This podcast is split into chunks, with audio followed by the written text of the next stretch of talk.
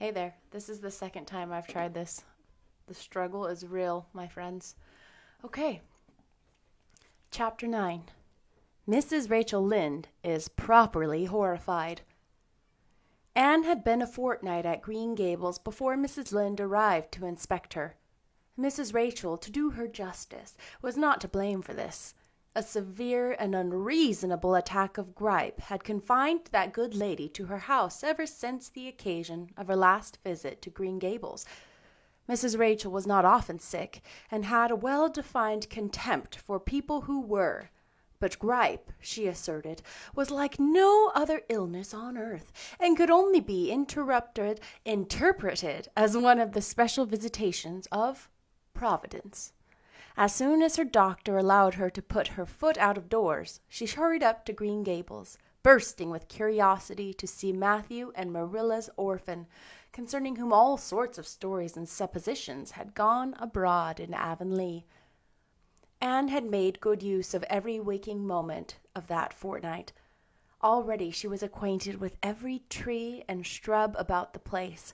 She had discovered that a lane opened out below the apple orchard and ran up through a belt of woodland, and she had explored it to its furthest end in all its delicious vagaries of brook and bridge, fir coppice and wild cherry arch, corners thick with fern, and branching byways of maple and mountain ash.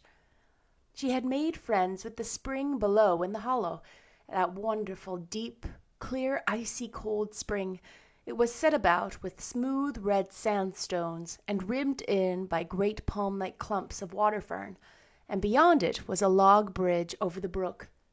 That bridge led Anne's dancing feet up over a wooded hill beyond, shyest and sweetest of woodland blooms, and a few pale aerial star flowers, like the spirits of last year's blossoms. Gossamers glimmered like threads of silver among the trees, and the fir boughs and tassels seemed to utter friendly speech. All these raptured voyages of exploration were made in the odd half hours which she was allowed for play, and Anne talked Matthew and Marilla half dead over her discoveries. Not that Matthew complained, to be sure. He listened to it all with a wordless smile of enjoyment on his face. Marilla permitted the chatter until she found herself becoming too interested in it, whereupon she always prompted promptly quenched Anne by a curt command to hold her tongue. Anne was out in the orchard when Mrs. Rachel came, wandering at her own sweet will through the lush, tremulous grasses, splashed with ruddy evening sunshine. So that good lady had an excellent chance to talk her illness fully over, describing every ache, and pulse beat, and such evident enjoyment that Marilla thought even gripe must bring its compensations. When details were exhausted, Mrs. Rachel introduced the real reason of her call. I've been hearing some surprising things about you and Matthew. I don't suppose you are any more surprised than I am myself, said Marilla. I'm getting over my surprise now. It was too bad there was such a mistake, said Mrs. Rachel sympathetically. Couldn't you have sent her back? I suppose we could, but we decided not to. Matthew took a fancy to her, and I must say I like her myself, although, I admit, she has her faults. The house seems a different place already. She's a real bright little thing. Marilla said more than she had intended to say when she began, for she read disapproval on Mrs. Rachel's expression. It's a great responsibility you've taken on yourself, said the lady gloomily, especially when you've never had any experience with children. You don't know much about her or her real disposition, I suppose, and there's no guessing how a child like that will turn out. But I don't want to discourage you, I'm sure, Marilla. I'm not feeling discouraged, was Marilla's dry response. When I make up my mind to do a thing, it stays made up.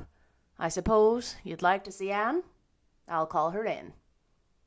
Anne came running in presently, her face sparkling with the delight of her orchard rovings, but abashed at finding the delight herself in the unexpected presence of a stranger.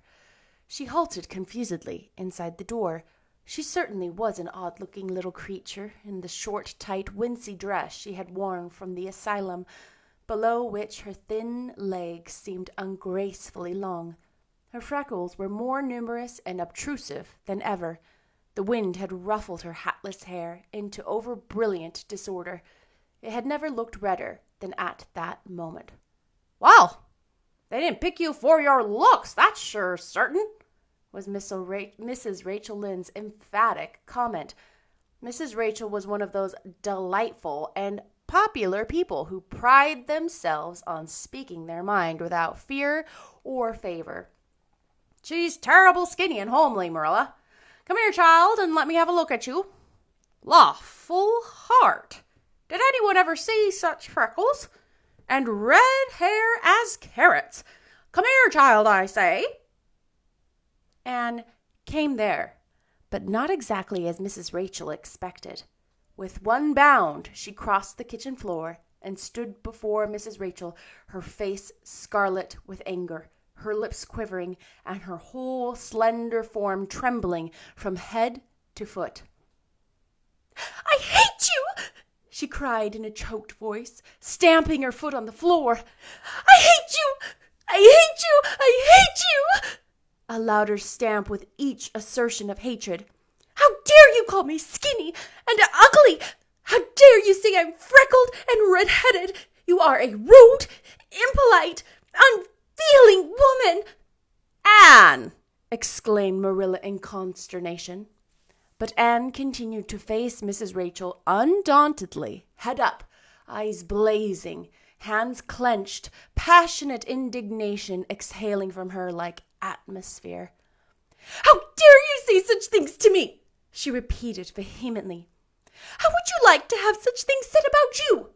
How would you like to be told that you are fat and clumsy and probably hadn't a spark of imagination in you? I don't care if I do hurt your feelings by saying so. I hope I hurt them.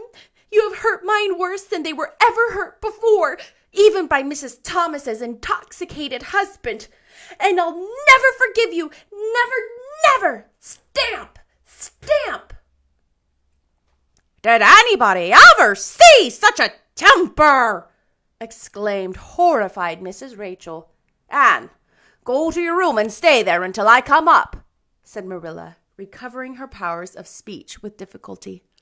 Anne, bursting into tears, rushed to the hall door, slammed it until the tins in the porch wall outside rattled in sympathy, and fled through the hall and up the stairs like a whirlwind. A subdued slam above told that the door of the east gable had been shut with equal vehemence. Well, I don't envy you your job bringing that up, Marilla, said Mrs. Rachel with unspeakable solemnity. Marilla opened her lips to say she knew not what, of apology or deprecation. What she did say was a surprise to herself then and ever afterwards. You shouldn't have twitted about her looks, Rachel. Marilla Cuthbert, you don't mean to say that you are upholding her in such a terrible display of temper as we've just seen, demanded Mrs. Rachel indignantly. No, said Marilla slowly.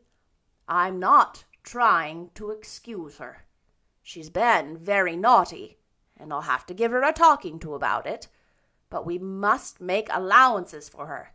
She's never been taught what is right. And you were too hard on her, Rachel. Marilla could not help tacking on that last sentence, although she was again surprised at herself for doing it. Mrs. Rachel got up with an air of offended dignity.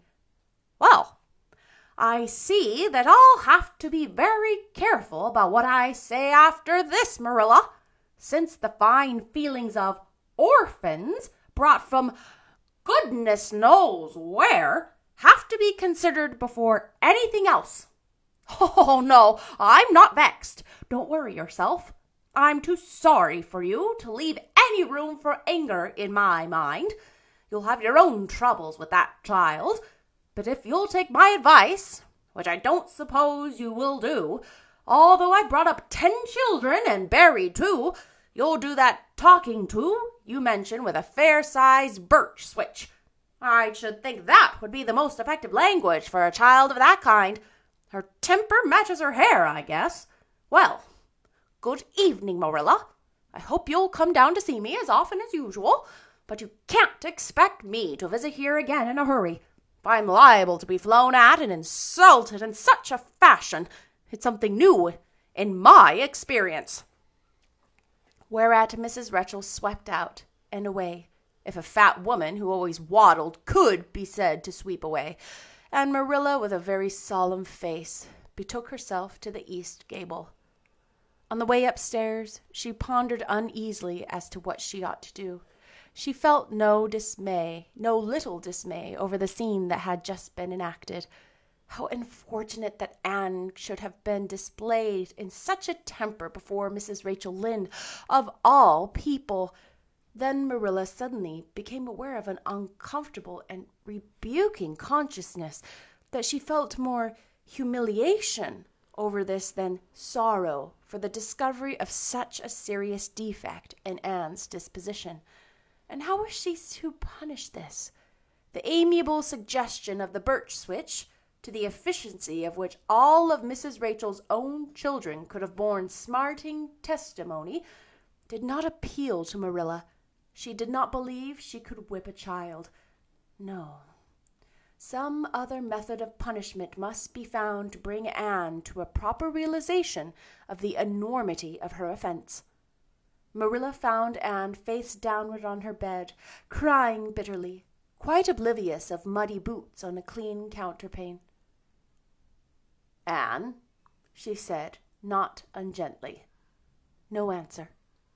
Anne, with greater severity. Get off that bed this minute and listen to what I have to say to you. Anne squirmed off the bed and sat rigidly on a chair beside it, her face swollen and tear stained, and her eyes fixed stubbornly on the floor. This is a nice way for you to behave. Anne, aren't you ashamed of yourself? She hadn't any right to call me ugly and red-headed, retorted Anne evasive and defiant. You hadn't any right to fly into such a fury and talk the way you did to her, Anne. I was ashamed of you, thoroughly ashamed of you.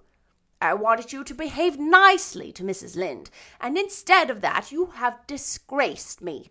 I'm sure I don't know why you should lose your temper like that just because Mrs. Lynde sent you a red haired and homely. You say it yourself often enough. Oh, but there's such a difference between saying a thing yourself and hearing other people say it, wailed Anne. You may know a thing is so, but you can't help hoping other people don't quite think it is. I suppose you think I have an awful temper, but I couldn't help it. When she said those things, something just rose up in me and choked me. I had to fly out at her. Well, you made a fine exhibition of yourself, I must say, Mrs. Lynde will have a nice story to tell about you everywhere, and she'll tell it too. It was a dreadful thing for you to lose your temper like that, Anne. Just imagine how you would feel if somebody told you to your face that you were skinny and ugly, pleaded Anne tearfully. An old remembrance suddenly rose up before Marilla. She had been a very small child when she had heard one aunt say to another, what a pity she is such a dark, homely little thing. Marilla was every day of fifty before the sting had gone out of that memory. I don't say that I think Mrs. Lynde was exactly right in saying what she did to you, Anne, she admitted in a softer tone. Rachel is too outspoken, but that is no excuse for such behavior on your part. She was a stranger and an elderly person, and my visitor. All three very good reasons why you should have been respectful to her. You were rude and saucy, and Marilla had a saving inspiration of punishment.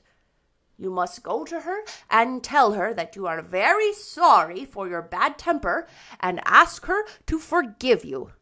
I can never do that, said Anne determinedly and darkly. You can punish me in any way you like, Marilla. You can shut me up in a dark, damp dungeon inhabited by snakes and toads and feed me only on bread and water, and I shall not complain. But I cannot ask Mrs. Lynde to forgive me. We're not in the habit of shutting people up in dark, damp dungeons, said Marilla dryly, especially as they're rather scarce in Avonlea. But apologize to Mrs. Lynde you must, and shall, and you'll stay here in your room until you can tell me you're willing to do it. I shall have to stay here forever then, said Anne mournfully, because I can't tell Mrs. Lynde I'm sorry I said those things to her. How can I? I'm not sorry. I'm sorry I vexed you. But I'm glad I told her just what I did. It was great satisfaction. I can't say I'm sorry when I'm not, can I? I can't even imagine I'm sorry. Perhaps your imagination will be in better working order by tomorrow, said Marilla, rising to depart. You'll have the night to think over your conduct in, and become to a better frame of mind. You said you would try to be a very good girl if we kept you at Green Gables, but I must say it hasn't seemed very much like it this evening. Leaving this Parthian shaft to rankle in Anne's stormy bosom, Marilla descended to the kitchen, grievously troubled in mind and vexed in soul. She was as angry with herself as with Anne, because whenever she recalled Mrs. Rachel's dumbfounded countenance, her lips twitched with amusement, and she felt a most reprehensible desire to laugh. That was chapter nine. Mm. Oh my goodness. Have you ever had someone say something not very nice to you? Or maybe you've heard someone say something not very nice to you, but not to your face, but to a friend, that's really hard, isn't it? But it happens sometimes. What can we do when that happens? What do you do when that happens? If that happens to me, mm, if they say it to my face, I ask them more questions, which might sound strange, but if I can tell that they're serious and they just want to help me, but it's just hard for me to hear, then I will put aside how embarrassed I feel and I will ask more questions to say, hmm, can you tell me more? If they're saying it just to be mean, I make a mental note of myself to never talk to them again if I don't have to, or if I do have to,